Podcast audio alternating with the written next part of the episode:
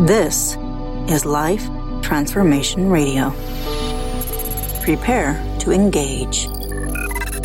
Seatbelt activated.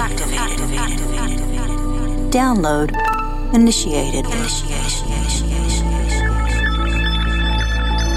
Your quantum journey of transformation begins in three, two,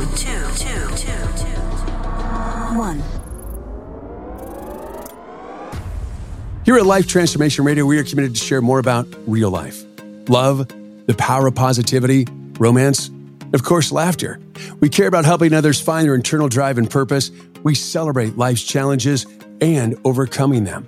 I want to thank you for listening today. We've got an amazing show. On this show, my guests are amazing people who are forces for the good in the world around them and live a life of transformation. My guest today does just that. Today, Susan Lynch and I discuss how a stigmatized death can impact families. If you want to learn how and why a stigmatized death can impact families and how animals can help us heal through difficult times, this is the show for you. Susan Lynch is a former competitive dog trainer who's been training, competing, and volunteering with her golden retriever since 1995. She founded Life with Rune, a Facebook group that hosts hundreds of free training videos and socializing techniques in 2020. And in 2021, she was awarded the Lifetime Achievement Award for the Golden Retriever Club of America for her dedication to educating new puppy owners. She has a memoir, Life After Kevin, a mother's search for peace and the golden retrievers that led the way. It's available for pre order on Amazon.com. And today we have her live in the studio. We're talking about all kinds of cool things, dogs. And then we're going to go deep and we're going to talk about how you have transformed your life from the death of your son. So, welcome. Thank you. Thank you for having me. Excited to be here. Really nice to have you here. So, first of all, I just want to tell you that I'm so sorry for the loss of your son. Um, anytime a parent loses a child is is devastating, and um, I've I've almost been in your situation with my daughter um, having her strokes and uh, brain surgery and coma, and we prepared for her death 72 times, and they told us death was imminent those times. Um, thankfully, she is still alive with us. And I, I can't say that I know exactly how you feel because I can call her and text her. And I, I can't imagine that. And um, I just want to thank you for being here, for sharing this story with others, because I think it's an important story to have. And I think talking about it is important. There's a lot of death surrounding us right now. And I think that if we talk about it, um, it can make it less stigmatized and more open to transformation. So, welcome and thank you for being here. Thank you. Thank you. So, you were a dog trainer, you've been a competitive dog trainer. Golden retrievers are, are just incredible souls. They are the most just incredible animals they're they're like people except they can't talk. I mean, the way they communicate is pretty amazing. Golden retrievers. Yeah, that's that's the hallmark of the breed is that they're just such wonderful family dogs, and you know, we I grew up with them as a kid, um, and I knew I wanted my kids to have one, and we ended up getting our first puppy when they were six and four. So I was training a puppy and training the kids at the same time. Yeah, the time I've seen golden retrievals, retrievers, and I've seen a lot of them, and my my sister actually raises them um, and trains them to be service animals, and it's an incredible experience. But they they are remarkable dogs, and um, it's interesting because remarkable people find golden retrievers. Yeah, I've noticed that they're they're just they're they're a special breed. They really are. Yeah, the dogs as well as the people that have golden retrievers. I, I find they're very special people. They're very heart centered. Uh, they're very loving. They're very kind, and that's really how you would describe a golden retriever. Um, I'm I'm sitting here with you, and I can feel your energy, and you you you come across a very heart centered person, and um, I'm really thrilled to have you here. So you're training dogs, uh, you're competing, and then do you receive a phone call Is that where this all begins? Yeah. So um, I, you know, I dabbled in it a little bit when the kids were little. Um, I didn't have much time, you know, as being, I was a stay home mom. So I didn't have much time, but I knew I loved it. And when the kids graduated from high school, I had more time and it was a wonderful cushion, you know, for the empty nest blues. And I started really getting into it and I started traveling um, up and down the East Coast. I live in New Hampshire. And um, I had driven out to a national competition. Um, the Golden Retriever Club of America hosts a national competition. It's a week long. And I was out there with my two dogs, Manny and Trip. And I was on the way home. I had spent the week out there. I was on the way home and it's a 15 hour drive. And I got to Western New York and I got a phone call. Um, I pulled into a rest area and I had a phone call from a police officer in California where my son Kevin was living. And he had just said that Kevin had died. And it was completely unexpected. Um, he didn't have any details um, other than he was at a party the night before. He went to bed um, he was with two friends in an apartment and he didn't wake up the next day. Wow. Um, yeah. That's a lot. Yeah. That's a lot. A lot. Um, how old was, how old was Kevin? He was 25. Wow. Yeah. And he, so he was out in California living his life. You're being the supportive mom and. Yeah. So you know. he, he, um, he graduated high school in 2009 um, and went to college in Montreal. He was there for a year and he came back. And I think that's when he started having a hard time. Um, he really didn't feel like his life was going in a great direction. Um, and he got depressed. And unbeknownst to me, he started using opioid pills. So um, I had no idea. Um, he was working and, you know, he had, had, he, you know, I knew he was smoking pot. He did get arrested, um, for smoking for, no, sorry, for, um, he did get arrested for possession of marijuana, right. which wasn't legal at the time. And, um, he finally came to me at like in 2014 and he said, Mom, I want to move. I want to get out on my own. I want to start again, you know, start fresh. I want to move right. to California. And I said, okay, you know, you, I know you can do it. And I gave him my blessing. And I, you know, people have asked me, do you regret, you know, giving him your blessing for that? And I said, no, because I wanted him to know that he had my belief that he was going to be able to do it. And um, and right. he he was hitting his stride out there. He really was. Um, and I think it was something he he was clean out there, um, according to his friends, and he was saying to a friend of his that he was kind of craving opiates in September of that year. Um, and then the next month, he did it at a party and was gone. Wow. What was that like for you when you got that call from from the police? Like you pulled over the side of the road. What was that like? Yeah, I, I well, it was.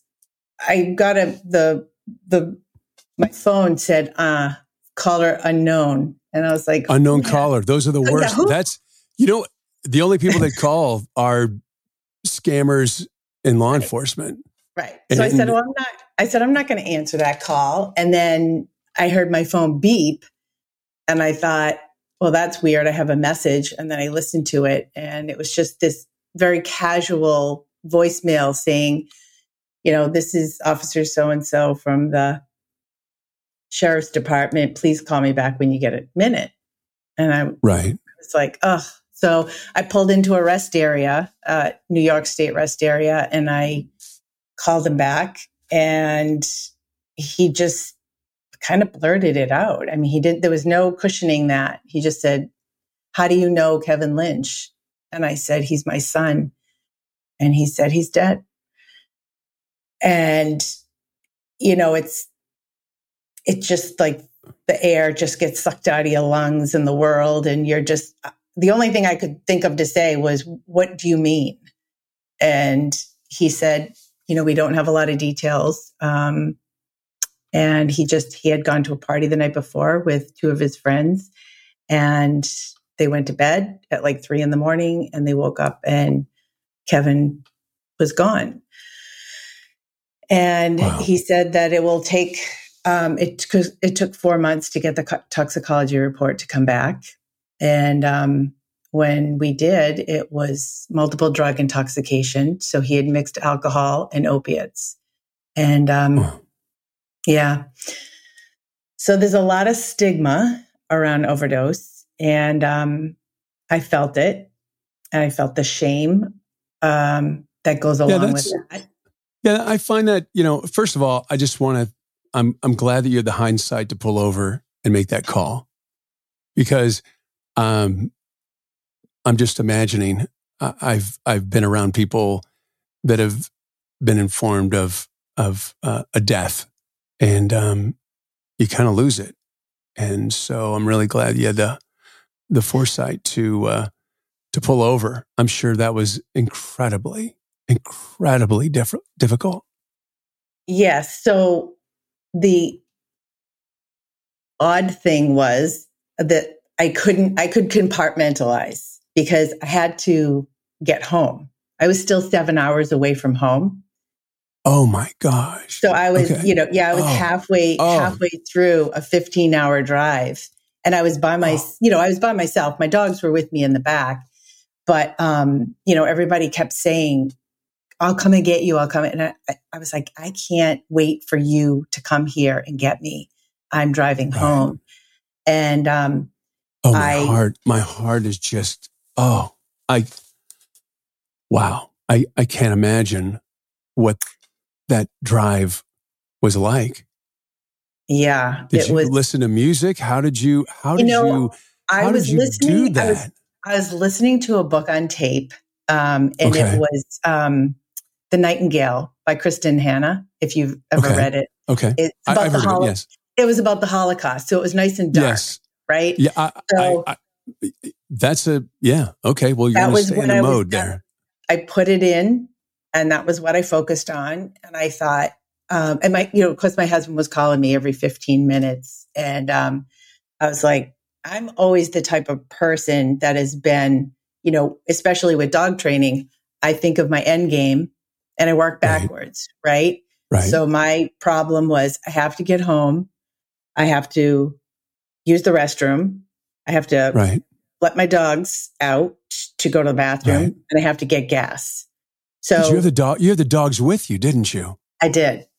Yeah. Oh my. And we, we had planned on staying overnight. My plan was to drive to New York, get. I had a hotel room, right? Stay there, and then finish the drive on Sunday, um, the next the following day. But um, I just pushed through and and drove the rest of the way home. It's amazing when life changes in a moment's notice. How all the things that you had planned for, that you didn't have time for, that everything shifts. It, it's it's it's quite remarkable that way, and the strength that you acquire, and it requires a lot of strength. And um, to do a seven-hour drive with golden retrievers after getting that news um, is pretty remarkable. Yeah, I, that's a survivor tell, story right there. It's. I tell people I knew how to drive. You know, um, my challenge right. was, but my challenge was after that. What do I do now? I, I can only imagine. I can only imagine. And you know, you talked about the stigma, and, and I find that really fascinating. In that people are so judgmental of people that are in crisis. it's very it's very interesting, um, and they don't know how to be. So when my daughter had her strokes, we had the dearest, closest friends in the world, and all of our dearest, closest friends vanished. They were gone. And people came out of the woodwork that we didn't even know that we were friends. And, you know, it's amazing how even, even with her having stroke, um, there's conversations among other people of, you know, is that really what it was? Was it drugs? Um, did she fall? Uh, let's see, um, all these different, all these different scenarios instead of maybe it's a coping mechanism for people that they do that and create a stigma so that they can put themselves away from it because you know people tend to project what they fear the most. So it might be what's in their closets and what's in their household that they're dealing with that they're going to they're going to create that to push it away so that it's not in their home. But I'm sorry that people were that way and death enough is enough to just devastate you and then to have people under their breath you know making comments and you know i mean you know when people are talking about you oh yeah yeah i think i think that I think you're right. And I also think that people like to, they have to um, assign blame, right? Exactly. So there has Always. to be, it's either somebody, ha- somebody has to be at fault. And Always. with shame, it's, it was, you know, I felt the blame was my own you know like at what point right. did i do the wrong thing where did i fail him you know it was it was shame towards myself not towards Kevin, but I couldn't, right. I couldn't bear the thought of somebody blaming him, him or thinking differently about him. Um, right. And that would be how he would be remembered by how he died and not who he was as a person. Yeah, it's it's heartbreaking um, the way that some people, you know, act in those situations. And I think as a coping mechanism for them, but I 100% agree that people have to have a end game. They have to have a, an outlet of like, oh, this has happened, this, because they don't like uncertainty because it makes them feel vulnerable to things happening. And, you know, one of the things you talk about is it, it's an accidental overdose. Um, there are, you know, overdoses where, you know, there's a suicide note and it's very clear that they've overdosed on on on medicine to do that. And you know, for people to judge, um, you know, when someone has a, a health condition and drug addiction and alcohol addiction is a, is a health condition and it's treated medically. And, you know, that's one thing that doesn't help people support other people and that there's a stigma of drug and alcohol addiction. And it's, it's painful enough for people that are going through it, as well as the families, than to be stigmatized. And it's it's so unnecessary.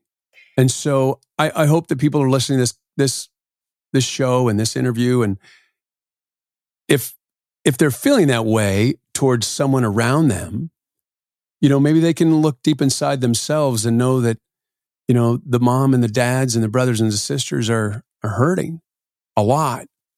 And that, um, you know, adding that extra gossip or, um, just nastiness is so unnecessary. And to look deep within yourself and your heart and your soul and see what makes you tick to do that. Yeah, I, I think that um, you know when I when I wrote my book and write, you know, whenever I write and speak to people, I talk about how um, you know if if you were in this situation, what you know what think about what it would be like for you, but it's really, really difficult for people to be able to put themselves in that situation. And another thing I think that people um, don't realize that they're that they're crossing a line is when they ask you what happened or how did they die. Right. If, because if I don't, because that shame, I ended up keeping a secret. I, I ended up keeping Kevin's cause of death a secret for two years. I didn't. Now, is that because? Now, is that because of your own correct um, thoughts? So you had your own. Okay. Okay, yeah, so it I wasn't felt, just outside. I felt that I was. I felt the judgment. I felt the um, the the stigma, and because I hadn't had the time to process Kevin right. having any kind of drug problem or uh, an opiate drug problem, um, I needed to process it by myself. So I was not going to subject myself to the judgment by sharing how he died. So I kept it a secret for two years. I ended up telling um, uh, my parents after um, just this series of events that had happened. Um, and I just said, I can't do it anymore. I can't, I can't control how others are going to, uh, what their opinions are. And so I made it a point to, if I'm going to tell people, I'm really going to tell people and I'm going to talk about it and make it, um, make people aware and one of the big things, like I said, was when people say, What happened and how did he die? And it seems like a very innocent question. But when a person is feeling that the, when there's a stigmatized death, they're yeah. feeling some form of shame, right? Some form Absolutely. of remorse and guilt and what did I do wrong? And so if they don't put the cause of death in an obituary, if they don't tell you how they died, please don't ask. Just just give them your condolences and leave it at that. But it's it uh, it was always, oh my God, I'm so sorry. What happened? What happened? Exactly. Oh yeah. Um yeah, I, I you see a lot of deaths on and it, it's yeah, I, you know, we talk about suicide on this show, and and um, I have friends that committed suicide. I've probably lost five friends to suicide since this pandemic um, started, mm. and um, it's interesting because uh, a few of a few of the people that I know in high school um, committed suicide, and you know how so sad to say that you know so and so passed away, and you know, blah, blah, blah. And everybody and all the comments are like, I'm so sorry. Your thoughts are in prayers. And what happened? You guys don't even know what happened? What happened? Hey, what happened? Yeah. It, this person no longer is alive. We're going to, we're to mourn his, his death and celebrate his life. But everybody wants to know what happened. Well, think about, think about when somebody in the media dies that's young, right? if you get a 25 year old movie star or singer, whatever, yeah. and they die, what's the first thing everybody does? They go to their phone. What happened? What happened? Yeah. What happened? It's right. like we're conditioned to ask that response and to ask that question. And it's just, it's just. If it, if it is meant to be public, it'll be made public right. very right. clearly. If it's not, it's not. And, and a lot of times it is an accidental drug overdose and other times it's um, a suicide, and other times it's nefarious, and they don't want to talk about it. Right. You know, um, people don't have a hard time talking about a death if there's a car accident, but there's so many different ways. Even if someone is a victim of a crime, most families will not share that with others because that's stigmatized. It's so absurd. They're like, well, where, what happened? And what was he doing? And, and blah, blah, blah. And, you know, it, all that. And it, it, it's, it's interesting as a human dynamic how, you know, people have the curiosity, but I think in regards to a younger person, I think people's mortality is so fragile. They're so afraid of dying that they're like, well, what did they do? Because I don't want to do that. Right. I think that I think that's what it, you know. I've had a few near death experiences. I'm very blessed. I'm on borrowed time. I'm so thrilled to be here. I live every day like I want to be alive, and I I take great. Oh, I'm so grateful every day to be alive. Like so grateful, and I see people go through life and they're so oblivious to life, and they have no idea that at any moment your life can change like that. You can get that phone call it may not be you that has that impact, but it could be your son, your daughter, your mother, your father. And, you know, we're, we're human beings. We, we live and we die and the circle of life happens. And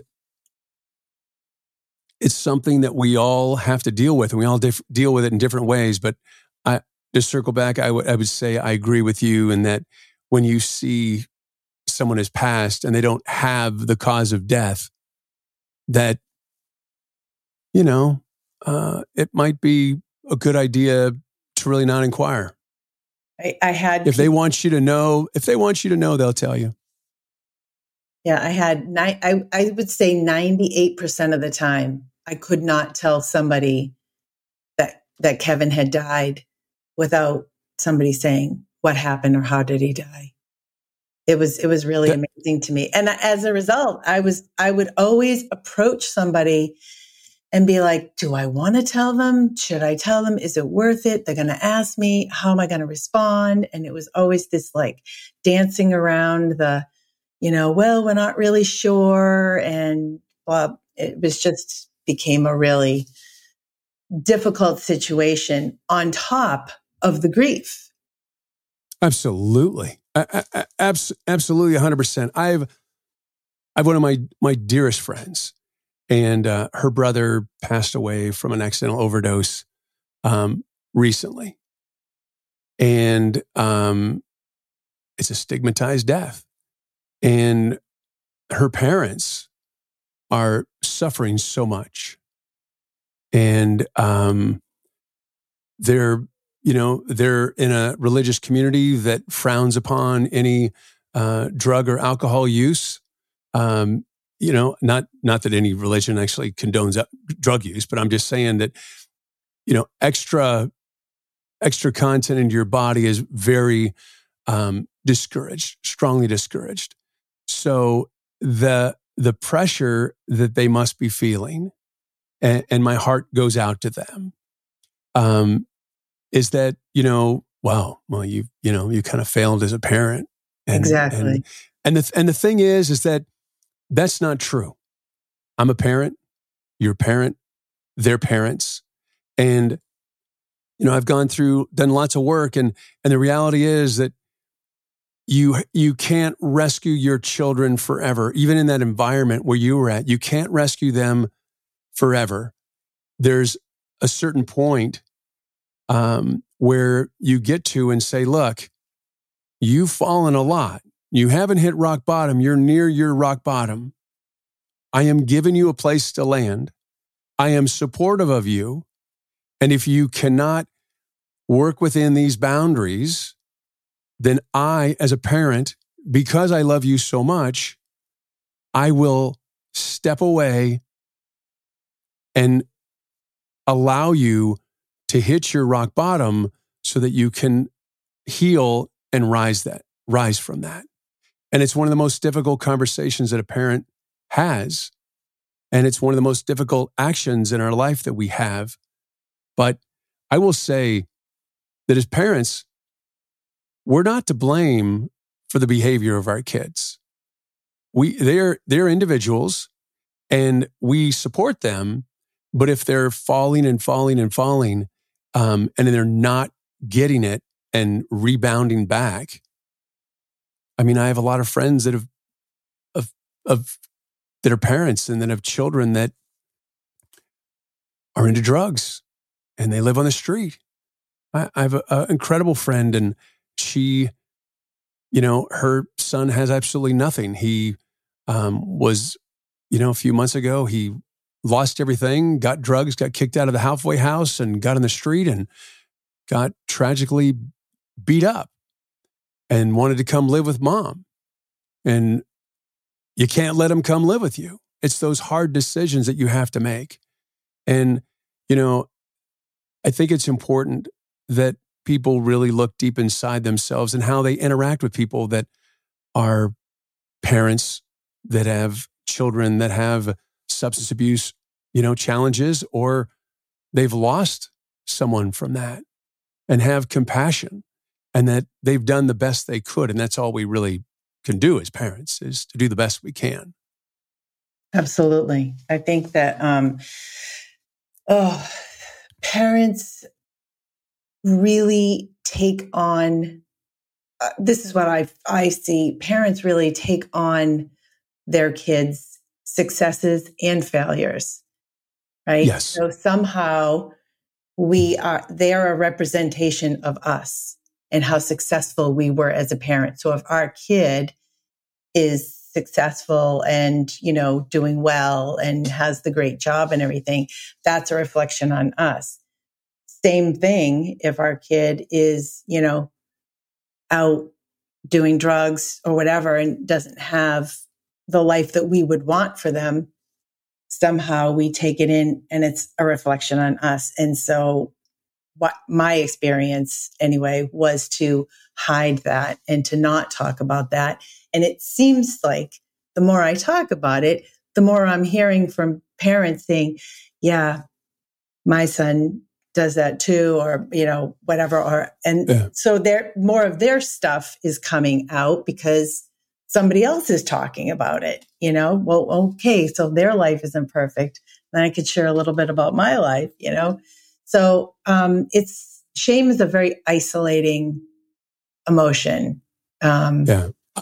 And I, I, I, I will disagree on one thing, and and maybe I've done a lot of work. I don't feel that way. Um, I never really have. I don't, I don't feel that I get credit for who my daughter is, whether how successful she is or how challenged she is. I just did the best I could. I, I don't, I don't, I don't get credit. She gets the credit. I mean, I actually go through life. Go ahead. That is a very enlightened response because I don't um, think a lot of parents feel that way. No, they don't. And it's yeah. the way they were raised. And I mean, even the point of, you know, um, and I've done a lot of work and on myself. And even even when people say that I've done something great, wrote a book or or I've I've done a podcast that has really impacted people, I honestly don't believe that that I get the credit for that. I, I, believe that that that I have a team. I believe the universe and and my spirit guides and my angels, they all are there with me. It's not the Rob show. I'm a catalyst, I'm a vehicle, but I, don't do a whole lot. I'm just I'm just a vessel. And it's a very peaceful way to be. Um, I know a lot of people are are getting to that point, but I I would I would really have someone who's listening right now that that feels that way, you know, that we really we don't get to take credit for our kids. We don't. Um, we did the best we could. If they turned out great, amazing. If they have turned out with challenges, you know what? Amazing. Because we did the best we could, and that's what happened. And as you know, you can look at a child like I used to look at my daughter, and you probably looked at your son when when they were just little kids, and you're like, you're like a little person. Like you're your own little world. You're you do your own thing. You're an autonomous creature. And I think parents think that they have so much impact and influence among their kids. And we, you know, we guide them, we set boundaries and we do things like that. But that's just the job of being a parent. I don't think we get credit for that. I think it's, God, it's kind of I don't know, narcissistic almost in, in a way to be that way. And that we're taking away the power for the kids. I, I, agree, I, I agree I, with you 100%. It took me, it took me Kevin's death and all yeah. of the grief work that I went through to come to that point. But I absolutely took credit at, for my kids' successes and took credit for their failures or, you know, challenges. So yeah, that- it's a it's a very it's a very interesting phenomenon about that. I was I was at a, a social event recently and people were talking about their kids and um, it was like they were talking about their cars or their jobs. Like, you know, like when you go to a high school reunion, everybody everybody wants to talk about their jobs and stuff and how great their life is and all that stuff. And it's just like sad. My high school reunion was coming up, and I'm like, I really don't want to go because the last one, all everybody talked about was trying to one up everybody. And I'm just like, they're not in my life. I, I never talked to them. I reached out, they don't reach back, you know, and it's just like, why? And, and I think that people need to look deep inside themselves if they are if they are taking credit for their children because they just did the best they could. They gave them guidance which is what our job as a parents and give them the tools to then go fly just like a bird man. You the bird doesn't give the the baby bird credit for flying. It's like you're flying because you're flying. I agree 100% 100% and I, I think of, of some of the parents that I know, my friends, and I'm like, wow, their whole identity is tied into the success of their kids. Like, wow, that's incredible. Yep. They've lost themselves. Yep. Wow. Wow. Wow. So let's talk about the transformation. So you survived, you thrived from your son's passing, and you turned your training of the dogs into helping people overcome transformations in their life. So I learned a lot from my dogs. Um, and I'll say the, the initial thing that I learned was so they were used to being trained five to six days a week. Okay. So they right. were really athletes. And they went right. from that to a 30 minute walk in the woods. So you know, it, they had. You're like, uh, like Susan, like, uh, what's up? What's going on here? They're giving you, they're giving you that look that, that right. golden retrievers do. They just look at you like, you freaking idiot. Why are you not doing what you're supposed to be doing? Well, they actually, they, I say they mirrored my grief they came, they would stay with me in the house. They were quiet. They never made me feel like, you know, come on, come on, let's go, let's go. They never had any of that. So they were like, just, they would follow me from room to room. And when I did take them out on a walk, I could see they were enjoying themselves. So it was this beautiful, they were in a beautiful embodiment of balance. They were, and what I learned was that they were showing me that I absolutely had to give my grief the attention it needed for as long as I right. needed it. But right. yet, I can also enjoy what was right in front of me and enjoy the beauty in nature. And they would be rolling and wagging their tail. And I thought, that's what I want because I didn't have any directions. I had zero right. direct. I had no idea how I was going to move forward. And I absolutely could have stayed in that pit of grief. It would have been so gl- easy to do that. I'm glad you didn't. I'm glad you didn't.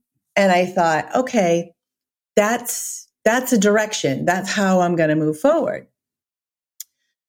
So um that I always credit them as being my first teachers. But so after um, I started volunteering. I got my dog's um, therapy dog certified, and I started uh-huh. volunteering with hospice. Um, and they were um, well, my dog Manny was a the greeter for kids who had lost a parent. So he was. Uh-huh. we were a grief support team in um, for a grief group, and then in 20 it just makes me smile it just chokes me up makes me smile I just think that's a beautiful thing. A greeter for a child who lost a parent and that loving, beautiful soul of a dog. Yeah. So he wow. was like, he was like something for the kids to go toward because they were ages four to 18. So, you right. know, you come in, they come in the room and they're real, you know, it's awkward. And so it's the dog was a nice icebreaker. Um, and it made me feel good to, to help other yeah. people. Um, and that was a huge part of my healing was to be able to, you know, offer myself and what I can do to help. Um, right. So in 2020, when COVID hit, um, I, Manny had passed away in February of 2020, and I had been on a list to get a puppy. Um, and my puppy came home in April of 2020, and we were in lockdowns. So I thought this is going to be a disaster for a generation of dogs that they're not going to be able to go to classes and be socialized and all of that. So I thought, well, I know what to do. And I have an eight week old puppy. So I'm just going to start recording what I do with my own puppy. And it just kind of snowballed. And um, I, I, I committed to a year. I said, all right, I'm going to focus on, you know, what I do. Cause that first year is so really, really important to lay the foundation of manners and just to socialize them and make sure that they're not, you know, afraid of certain things. So, right. Um, so I did that, and um, the Golden Retriever Club of America picked up on it, and they started featuring our group in their Facebook group, and um, and then the following year they awarded me the Lifetime Achievement Award, which was quite an honor. Um, so now I have a, I went off brand and I got a beagle puppy. oh, wow. Yeah. So, um, and he's a blast. I, I always, um, I tell this cute story about Kevin when he was little. He used to, um, he, when when he thought that I was going to say no to something, he he would be little and he would tap his fingers together and he'd look at me and he'd be like, "Mom, how about yes?" so wow, yeah. So I, I that's adorable. I just oh, that's beautiful. it was so cute, that. and um, so I sign all. That's how I sign all my books. How about yes? That's kind of like the theme, I love it, and kind of like what I do to check in when I think that I can't do something. I'll check in and I'll be like, all right, how about yes? How does that feel? And trust my intuition. So, um, I say that Ripple, my beagle puppy, was my latest how about yes. because I love it. Yeah. So he he's been he's been a great addition to the family. I love it. Susan, thank you so much for for taking time out to be here and share your story um, about your son Kevin.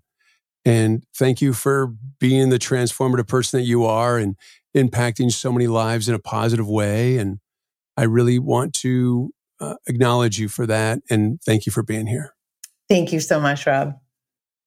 Absolutely. If you want to get in touch with Susan, you can reach her at susan lynch.com. You can hear about her book, Life After Kevin, and reach out to her, talk to her about golden retrievers and, and other other things. It's all good. Thank you so much for your support and taking the time out of your busy and precious day to listen to Life Transformation Radio. We so appreciate it. Thank you for allowing me, along with my very special guests, to touch your heart, move your soul, and inspire you to live a life of transformation. I'm Rob Actis. Until next time.